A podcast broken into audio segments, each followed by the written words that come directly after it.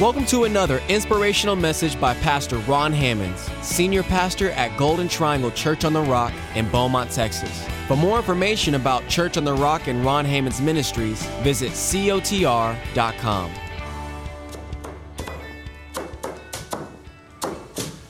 What in the world is going on there? Hmm? What do y'all think about that?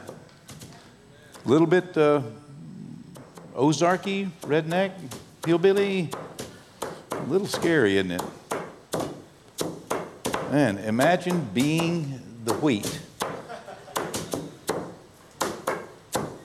All right. Well, this will figure into what we're going to be talking about a little bit later. Welcome today. It is Palm Sunday today. Today is the Sunday in history, the actual Sunday whenever Jesus would have ridden that little donkey down the hill into Jerusalem in his triumphant entry with all the children singing, Hosanna, Hosanna, Hosanna in the highest. What a, an amazing, an amazing account of Jesus riding in to Jerusalem as the king, according to what the prophecy said. Your, your king shall come to you lowly and riding upon a colt of a donkey. Wow. Jesus went into the temple, and during that week, he shared a number of things with, uh, with the people there. Because in only a few days from today is the day of the year in history when Jesus would have been crucified. And then next Sunday is the anniversary is the real day. It coincides with Easter and Passover this year. This is the real deal. This coming Sunday is the resurrection day, the day in history when Jesus would have been raised from the dead. And so, I mean, there are a couple things you don't want to miss, okay? One of them is the rapture, and the second one is this coming Sunday morning okay, in our Easter celebration of the resurrection of Jesus Christ, our Lord and our Savior. And so uh, just mark that on your calendars. Well, today we are finishing up on our series on the, on the defeating the enemies of the soul. This is series part number seven today. And uh, today we're going to be talking about the Jebusite, defeating the enemies of the soul. These enemies are identifiable. Today we're going to conclude our series, and the video that you just saw will figure into this enemy that we're going to talk about today. Turn with me, if you would, to the book of 2 Samuel, chapter 5. 2 Samuel, chapter 5. By the time we get to 2 Samuel, chapter 5, King David had been king only over the tribe of Judah and some Levites. But there were 10 tribes who had refused to make him king. He had been king for seven years, and his throne had been established in the city of Hebron. Hebron is about 15 to 18 miles south of Jerusalem. And Hebron was the capital of the tribe of Judah. And so here, David had been reigning as the king over Judah, but the rest of Israel had not accepted him as king. So David gets word from the rest of Israel, from the whole nation, that they are going to make him their king. And it happens. Now, David is the undisputed king over all of the tribes of Israel and over the whole nation. He is so excited and he decides that he wants to move his capital from Hebron to a city a little farther north, a city we now know as Jerusalem. He feels like God is telling him to go to that city and there establish his throne. Well, we pick up here with David standing outside the city of Jerusalem.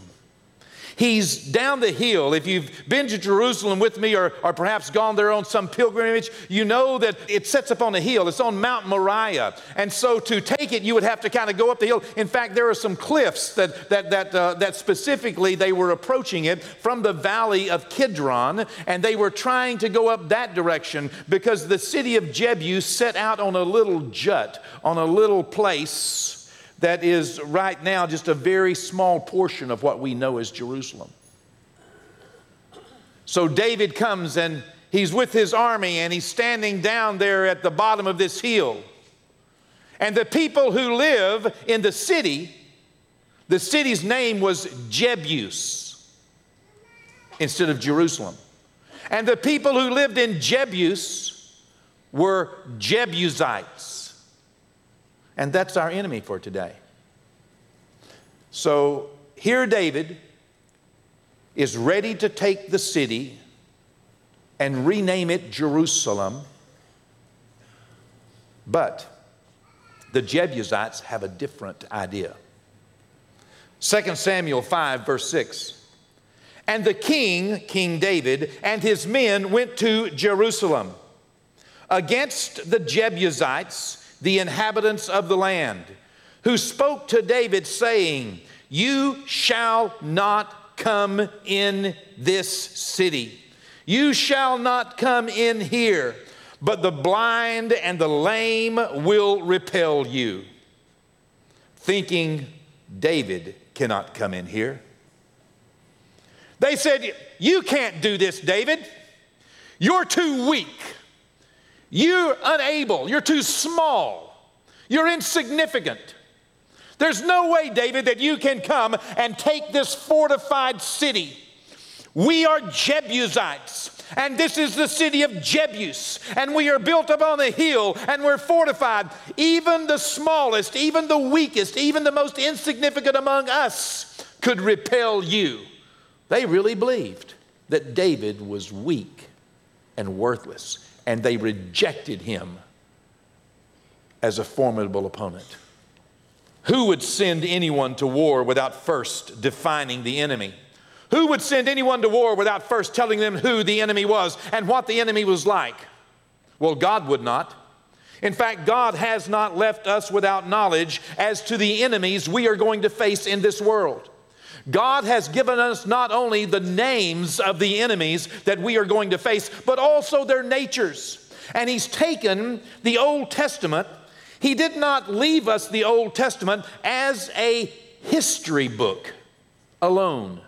He, it's not just a historical record of what the children of Israel did in their exploits, but rather God has given us this record as a roadmap for our lives to help us identify the enemies that we are going to face in life.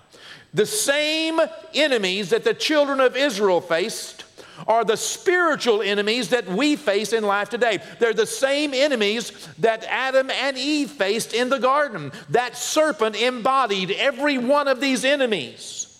Here we are finding that as David reaches the city, these Jebusites cannot help it. It's their nature. And they say to David, You are weak. You are worthless. You have no value. You're not a formidable foe. We're not worried about you. In fact, the smallest one among us can take care of you. You are nothing.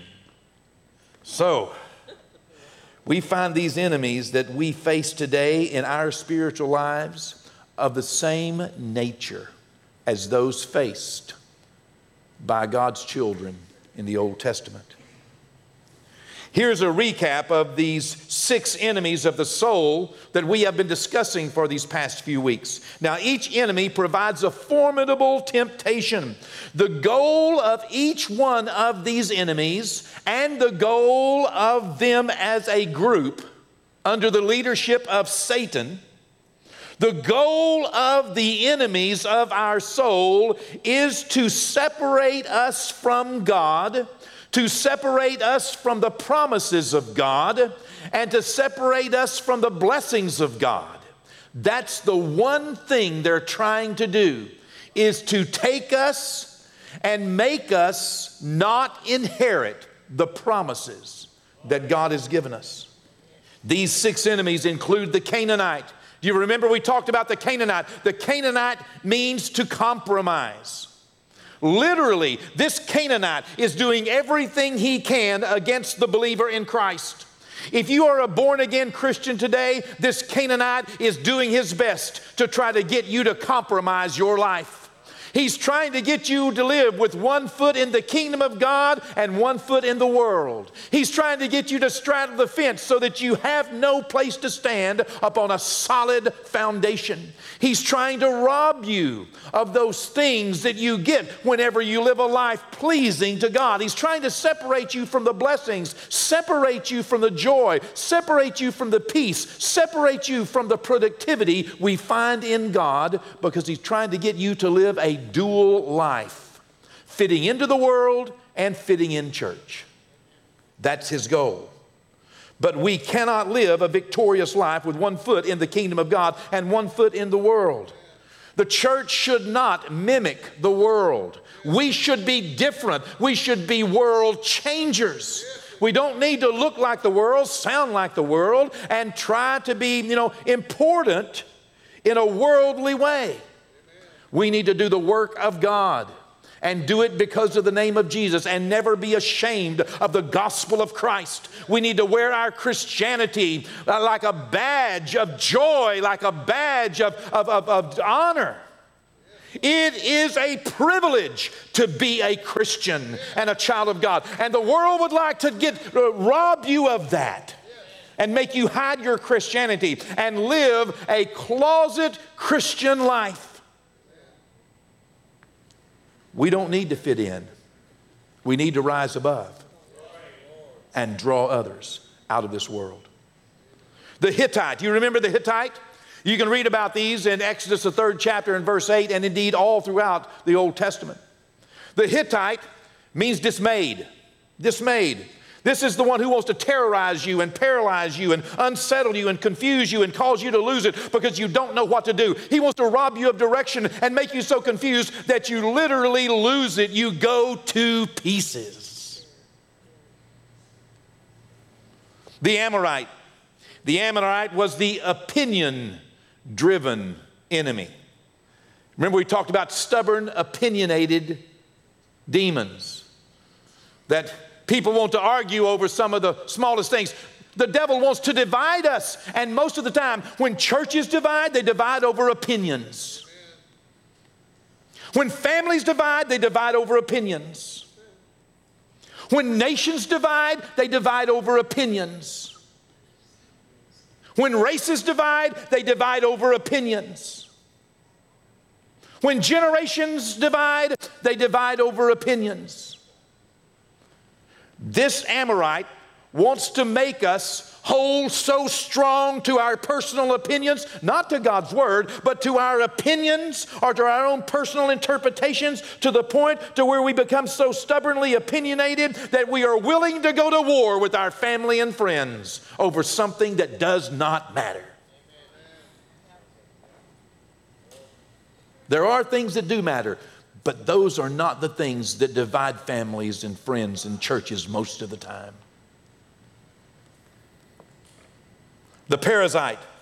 The Perizzite was the enemy that says everything goes. Y'all remember? This was the one that was without walls, without standards, without any boundaries. Now, let me tell you, tolerance is a virtue, but there is a point beyond which tolerance ceases to be a virtue. And what we tolerate today becomes the norm tomorrow. And there are some things that are just standards and absolutes and are guidelines. You know, all roads do not lead to heaven. All religions are not the same. This demon wants to take away all of the guidelines, all of the standards, all of the boundaries, and you should be free to do anything. After all, you know, uh, it's none of my business what you do. It's nobody's business what you do. What's right for you might be right for you, and what's right for you might be wrong for me. No, that's not the truth. There is one truth. It's Jesus Christ and Him crucified. There is one way to salvation. It's through the blood of Christ. And you must be born again. Anything else is a lie. There are guidelines, even in the Garden of Eden, even in a perfect world without sin. Perfect people were told by God what to do and what not to do. There were some do's and don'ts. There are some things, there are some absolutes and guidelines in life. And this enemy wants to get you into the place. He'll try to get you there where you just accept no standards, no rights, no wrongs, no absolutes it can remove you from a life that is pleasing to God or is beneficial to anyone else. You don't have to be mean to tell someone the truth, but you do need to put a smile on your face and joy in your heart and share the gospel of Jesus Christ with them as an absolute that you must be born again. We are not running a popularity contest. We're not trying to see how many people in the world think Christians are nice people. We're trying to get people born again. And that may mean that you need to establish some guidelines in your life, some boundaries because this enemy wants to separate you from God's blessings. The Hittite, excuse me, the Hivite. The Hivite, we talked about last week, is selfishness. All about me. Whenever this enemy can get us to make life all about us, all about me, just about me, and blaming others for the problems that I'm facing, the pressures, the disappointments. You know, that's what, you know, Adam and Eve did in the very garden, in that garden. They encountered this particular spirit and they blamed God and blamed each other whenever each one of them made their own decision. It doesn't have to be a bad habit. Excuse me, it doesn't have to be a bad heart to be a bad habit. The enemy we're talking about today is the Jebusite. Okay? My goodness, what is this Jebusite? There are so many ites in the Bible. This Jebusite is very particular. God has showed us not only his name, but his nature. And you can identify this Jebusite. We just saw how that Jebusites, how they interacted with King David, what they said to him. They're trying to say the same thing to me and you. Do you know what the Jebusite wants to do? This Jebusite means threshing place, hence the video. Okay? You see those, the, the, okay, beating and beating and beating, that relentless threshing, okay? That threshing it, it, it, it, it takes, uh, you know, the wheat and just beats it and beats it and beats it and beats it, hammers it, hammers it, hammers it, steps on it, steps on it, steps on it. They even get animals to walk around on it and trample it under their feet. It breaks the seed, that precious seed, it breaks it loose from the husk and it opens it up and sets the seed free. But the husk is bruised and damaged and broken. And, and that's what this Jebusite wants to do to you. It's a threshing place. The Jebusite wants to beat you down. The Jebusite wants to make you feel like you're nothing but trash. You have been rejected. You have been thrown away. You are not the one, you know, you, you are the chaff when actually you are the precious seed of God. This, this, uh, uh, uh, Jebusite wants to make you lowly esteemed. That's what it means, this word. The root word means to be lightly esteemed or to be not be thought well of. You know, when the Jebusite said to David, You can't come here. Even the weakest one of us can defeat. You're nothing. They were esteeming him very low. It means to trample underfoot like they do with animals, just to be stepped on. You ever felt walked on, stepped on? I've been walked on, stepped on so many times. No, she's been, yeah. Y'all remember the song? She was crying when I left her. She cries harder today. Okay, y'all don't know that one, huh? Why? Because she's been stepped on, walked on so many times. And I hate to admit it, but that last footprint's mine. Mm-hmm. She was crying when I left her. Okay, that's the Jebusite. Okay? All they want to do is step on you, trample you down, beat you down. What are they doing? They're tempting you to feel worthless. Have you ever been tempted to feel worthless, to feel discarded, to feel like you have no value? This Jebusite is a formidable enemy. The devil wants you to believe that you're worthless, that you're as worthless as the chaff. You're as worthless as, as, that, uh, uh, as, as the husk that they're going to throw away. When actually you are the precious seed. You are that which God is saving in the midst of the difficulties. In this world you will have tribulation, but be of good cheer, Jesus said, I have overcome the world, and greater is he that's in you than he that's in the world. This devil, this Jebusite spirit, comes to us at the worst possible times in life the worst seasons, the worst circumstances, at times when we are most vulnerable, at times when we are struggling or we're going through circumstances that, that are screaming already, at times when we feel alone or we've been disappointed or afraid, the devil attempts to take some situation that is in your life or in this world. He's trying to take some circumstance that you're going through.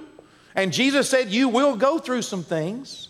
Jesus said you're going to have some trouble here and there because you're in the world, okay?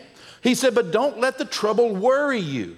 Don't let it make you afraid. The devil wants to take the worried and the, and the fearful moments, he wants to take the moments that you're going through and he wants to exploit those. He wants to use those to validate what he's saying. See, I told you you're no good. See, I told you nobody likes you, everybody hates you. Guess you ought to go eat worms. Another song. Okay? See? See? See? You're nothing. You've really messed up this time. The devil attempts to validate his lies by using these circumstances and to make us feel rejected. Rejected by God, rejected by family, rejected by friends, rejected by life. Have you ever felt beat down or beat up? Either one? I, I, I, I have. We all have that Jebusite will use anything he can to try to make you feel worthless. But he is a liar. What will he use? He'll use sickness. You know, sometimes when people get sick, they start hearing the voice of the enemy saying, uh, You're not any good anymore. You know, you're not valuable. He'll use sin. Sometimes when people sin, they start hearing that voice. See there, you've done too much now. God's rejected you. You know, He doesn't want you around anymore. Unemployment. Unemployment can make you feel. You ever been fired? It's like having a hammer come down on you. You're fired in your home and all of a sudden you're here and you're no good, you're no good, you're no good, you're no good, you're not employable, you're never going to get another job. It was your fault, it was your fault, it was your fault, it was your fault. You know, trying to make you feel worthless, trying to separate you from, from the blessings of God because in order to be blessed by God, you need to get up and go forward. You need to get up and gauge life. God said, I'll drive your enemies out from before your face, but you need to face them. Failure. You know, retirement. I've talked with people who have retired and all of a sudden they start to feeling like, you know, they don't have any more value, don't have any more place. You know, that Jebusite will begin to speak to them. People who are disappointed and, and people with PTSD, people with economic downturns.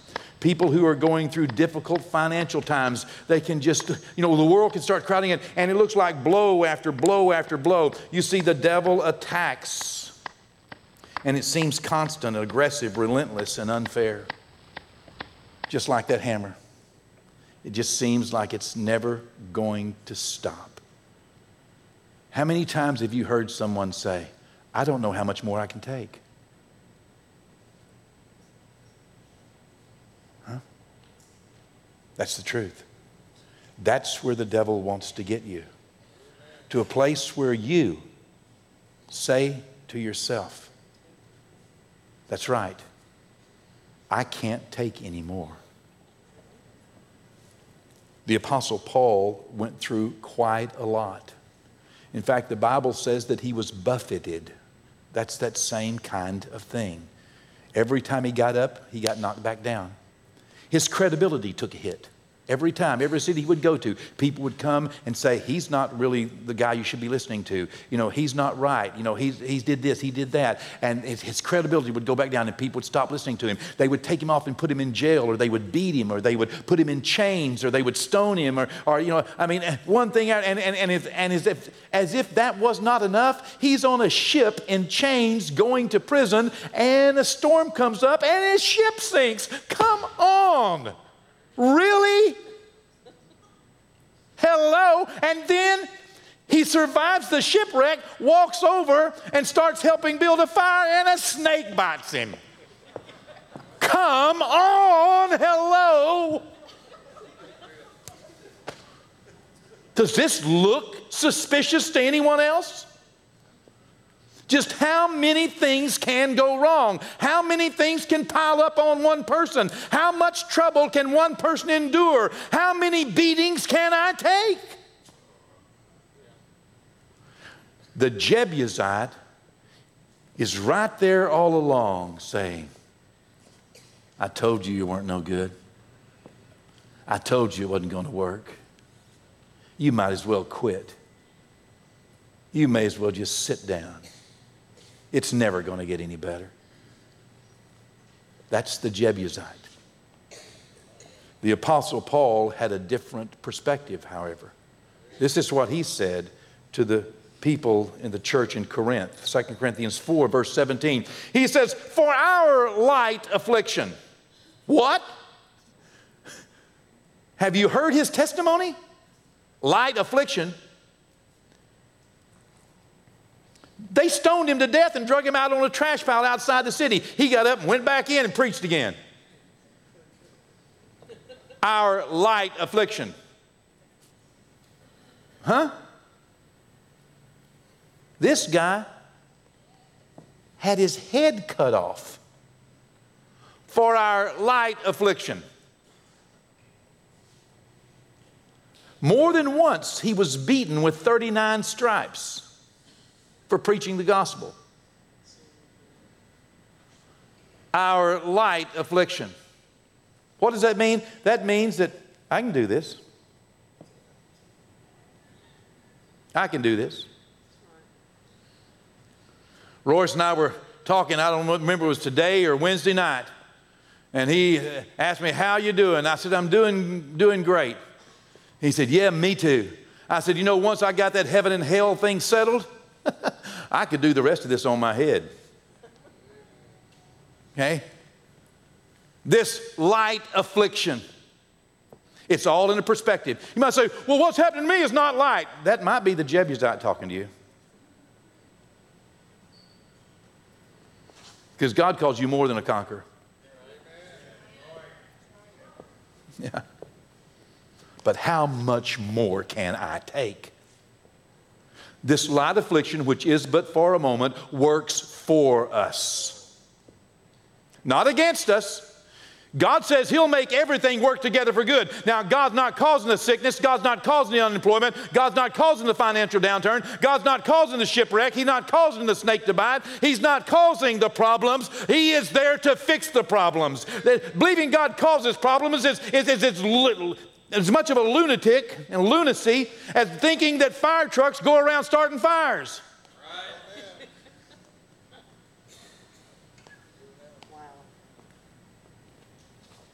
Well, they're there every time. Yes, they are.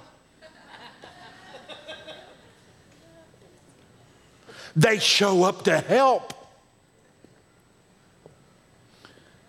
This light affliction, our light affliction, which is but for a moment, it works for us a far more exceeding and eternal weight of glory.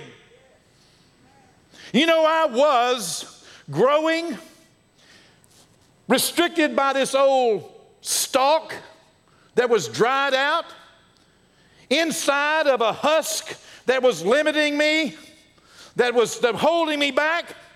And then the devil decided he wanted to hammer on me a little bit, and God set me free. Precious seed. We're not the chaff. The devil can't beat me down, he can only work for me, not against me. That's why Paul would say, and James would say, Count it all joy, my brothers, when you fall into various temptations, testing, trial, and tribulation, knowing this, that the trying of your faith works patience, and patience works hope, and hope works experience, and it and hope, and hope will not allow you to be ashamed. You will get what you are believing God for. The promises of God will come upon you if you will hold fast. Hold fast to God. Keep trusting, keep believing, keep holding on to God. Don't let the enemy make you draw back and quit. That's what he wants to do. How much more can I take? Well, The Bible says that God will not allow more to come upon you than you can take. But with every temptation that comes your way, God's word says He will provide a way of escape so that the temptation cannot defeat you, so that you cannot be held captive by the troubles, the problems, the tribulations, the testings, and the trials. He will see you through. Don't quit on Him, He won't quit on you. Here's what Paul continued to say While we do not look at the things which are seen, but we are looking at unseen things. Why? Because the things we can see, that hammer we can see, that sickness, that unemployment, that downturn in finances, that, that, that loss, those things we can see are only temporary. The things we cannot see are eternal. The threshing floor is a place of no peace. The hammer just keeps coming down. This Jebusite wants to whisper in your ears that you're worthless, wants to tell you that you're without hope and without help that you're despised and you're rejected. Do you know everyone has felt rejection? At some point, everyone has felt rejection, and the rejection makes them feel worthless. You know, every person has been told by someone, I don't like you. Told in many ways. Jesus was. Even Jesus, Isaiah 53, verse 3 prophesying about the Messiah. He was despised. Well, that's kind of harsh, isn't it? Have you ever been despised? Jesus was despised, and he was rejected by men. He was a man of sorrows, acquainted with grief, and people even hid their face from him. They despised him and they counted him as nothing. He was lightly esteemed. Wow. Why? Because the devil was doing his best to make Jesus quit. The devil was trying to get Jesus to give up. The devil was tempting Jesus. Jesus is tempted in every way, just like we are. He was despised and rejected, a man of sorrows and acquainted with grief, and people lightly esteemed him. And yet, here, Jesus just kept on trusting God and going forward. His destiny was not going to be thwarted by someone who did not believe in him. He was not going to allow the Jebusite to tell him that God didn't love him, didn't care about him, didn't have a plan for him. He was not going to believe the devil's word that he was worthless. He just kept going. Jesus was despised, he was beaten for us. His accusers saw him as having no value at all. They didn't see any value in him as a person or in his sacrifice as a savior. They didn't want, they didn't, they just didn't believe he was worth anything. But we do. 1 Peter 2 7 says this, therefore, to you who believe, he is precious. To those who do not believe, he's the stone that the builders rejected and it's become the head, the chief of the cornerstone. What does that mean? That means that just because somebody rejects him doesn't change who he is. Just because somebody thinks little of Jesus does not change who he is. And I want to be like him. So just because someone rejects me, just because someone says I'm worthless, just because someone fires me, just because you know uh, some financial loss comes, just because you know uh, you know that does not change who I am. What I think of you does not change what you should think of you. You and God are a majority. When you live a life pleasing to God, you do not have to worry about what other men think of you. Okay?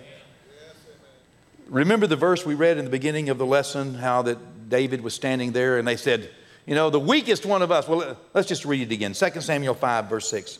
And the king and his men went to Jerusalem against the Jebusites. That's the enemy we're talking about. The inhabitants of the land who spoke to David, saying, You shall not come in here, but the blind and the lame will repel you, thinking, David cannot come in here. Well, listen to the rest of the story. Verse 7. Nevertheless, look at somebody and say, Nevertheless. You see, it doesn't matter what your enemies think about you. It shouldn't matter to you what your enemies think about you. Occasionally, whenever I'm uh, counseling, uh, uh, uh I don't know how this popped in my mind, but I'm going to say it anyway, okay? Occasionally, this will do somebody some good, okay?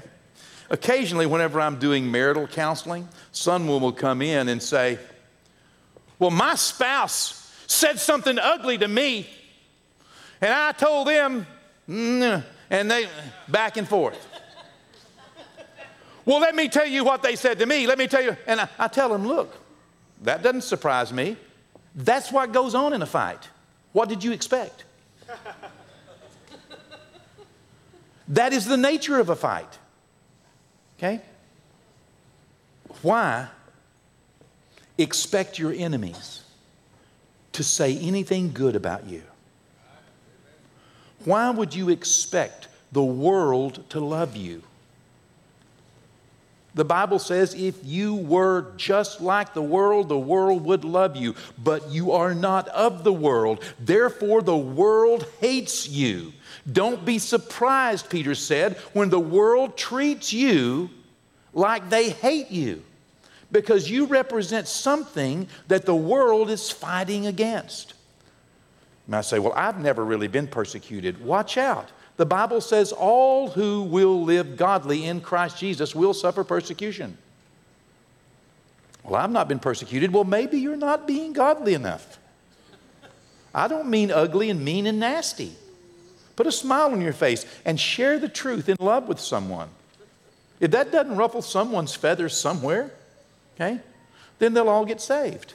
It's a win win. Nevertheless, they said to David, You can't come here. You're insignificant. You're worthless. You're, you're not able to do that. Nevertheless, David took the stronghold of Zion. And now it's the city of David. If you go with me, I'll show it. I'll say right, right there's where it is. That's called the city of David right there, that little piece. That used to be Jebus. That used to belong to the Jebusites. That used to belong to the people that thought David was worthless. Nevertheless, the Jebusites may say that you're weak and worthless. They may say that you're, you know, a person of sorrows, that you're used to being disappointed, so you may as well just be disappointed again. The Jebusites might tell you there's nothing you can do. It's just going to be piling on, blow after blow, one after the other, you know. But the fact of the matter is, he's a liar. He may say you're worthless, but God says you're worth the blood of his son. Anybody ever try to tell you that you're no good, that you're worthless? You let them know that God bought you at the price of the blood of his son. And you are a child of the living God. It doesn't matter what anybody else thinks about you. Don't let the Jebusite start making you think you're worthless. Romans, the eighth chapter, verse 31. What then shall we say to these things? Here's what we say If God is for me, who can be against me? If God is for us, who can be against us? Let me tell you this morning, it is the absolute truth that God gave His Son on the cross of Calvary for your sin, your personal sin. It is the absolute truth that if you will believe upon the name of the Lord Jesus Christ, if you will give your life to God and ask Him to apply the blood of Jesus to your life, He will save your soul. That is the absolute truth. Once you are born again, you are a child of God. That is the truth. Don't let anyone tell you anything different. Once you are a child of God, there is no devil, no demon, there is no problem, no situation, no circumstance, no financial downturn, no sickness, there is no creature, there's no height nor depth nor anything else that God has ever seen that is as powerful as you are. Nothing can overcome you when you are in Christ. You are a child of God. No devil, no demon, no temptation has a right to your life. When you die, and that mortal body will die, when you die, you will be embraced in the loving arms of a Savior who gave his life for you. You will never know death. You will never taste death. You will never feel its sting. You will not lay in a grave. You will be immediately in the presence of your Father God and his Son Jesus Christ. And there you will ever be in peace and you will be in comfort. There will be no pain, no sickness. There will be no sorrow forever and ever and ever and ever and ever. It is not a place that we are hurrying to get to but it is a much better place than this. But we have been called by God to stay on this earth for as long as He will and to work for Him. But this world is not about accumulating all of the wealth. God expects us to increase, God expects us to be happy, God wants us to have fun, God wants us to take vacations, God wants us to enjoy our life and to enjoy enjoy the things that He's blessing us with. It is a part of His blessing on a nation that serves Him, on a people that love Him. His family should be well cared for, but we also have work to do. We must let our light shine because every soul that does not make Jesus the Lord and Savior of their life before leaving planet Earth does not enjoy an eternity in comfort and rest, but rather separate separation from God, separation from peace and joy for the rest of eternity. That is the gospel of Jesus Christ, and we are saved only through our faith in Him. Anything else is a lie. As Billy Graham said, anyone that preaches any other thing than that, let him be cursed. It's the truth we will have problems as believers. But we have identified some enemies that we should be able to recognize. Face your fears. Stop being tormented by them. Stop compromising.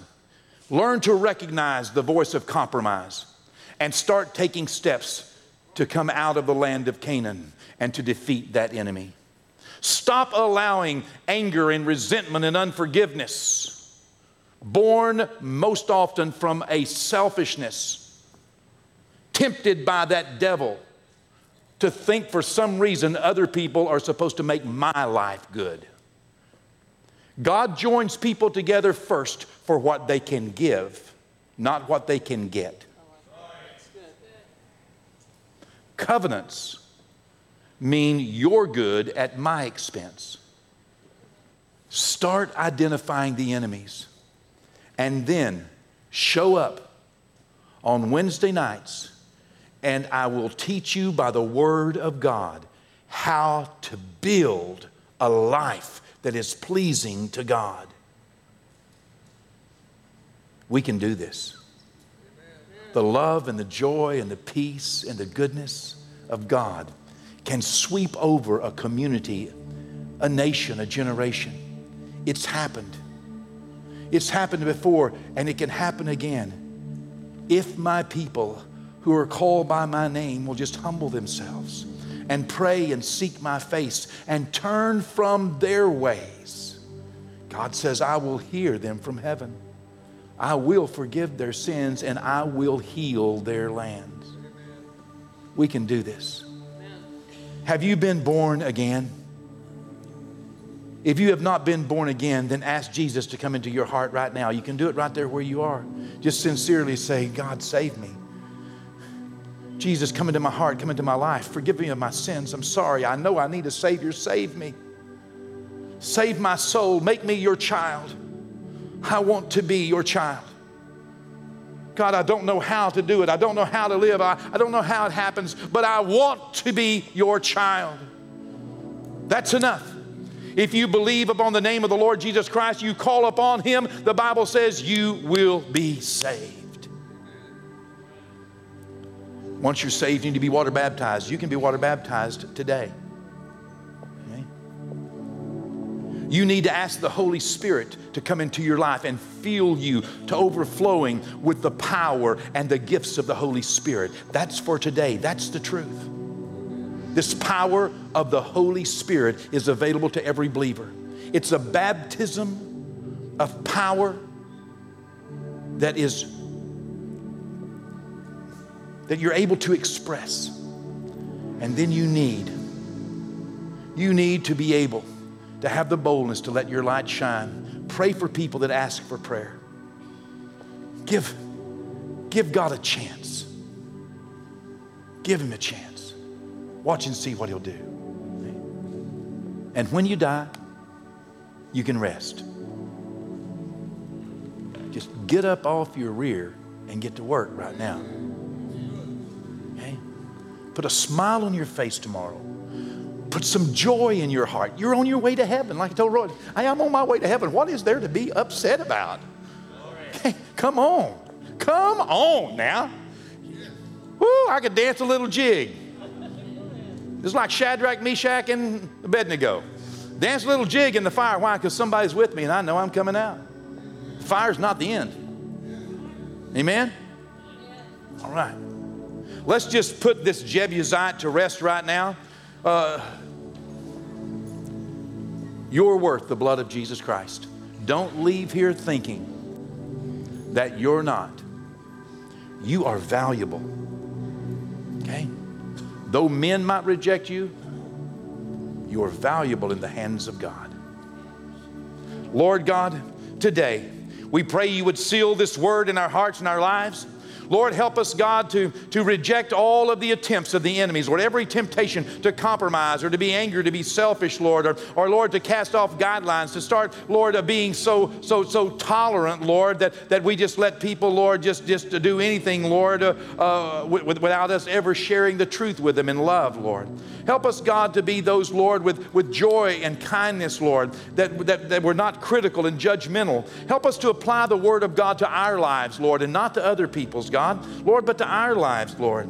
God, help us, Almighty God, to hear that voice of the enemy that's trying to tell us that we're not worth anything, that, that, that, that, we, that we can't do it. Lord, and let's just stand up, God, and, and just say, Nevertheless, I did.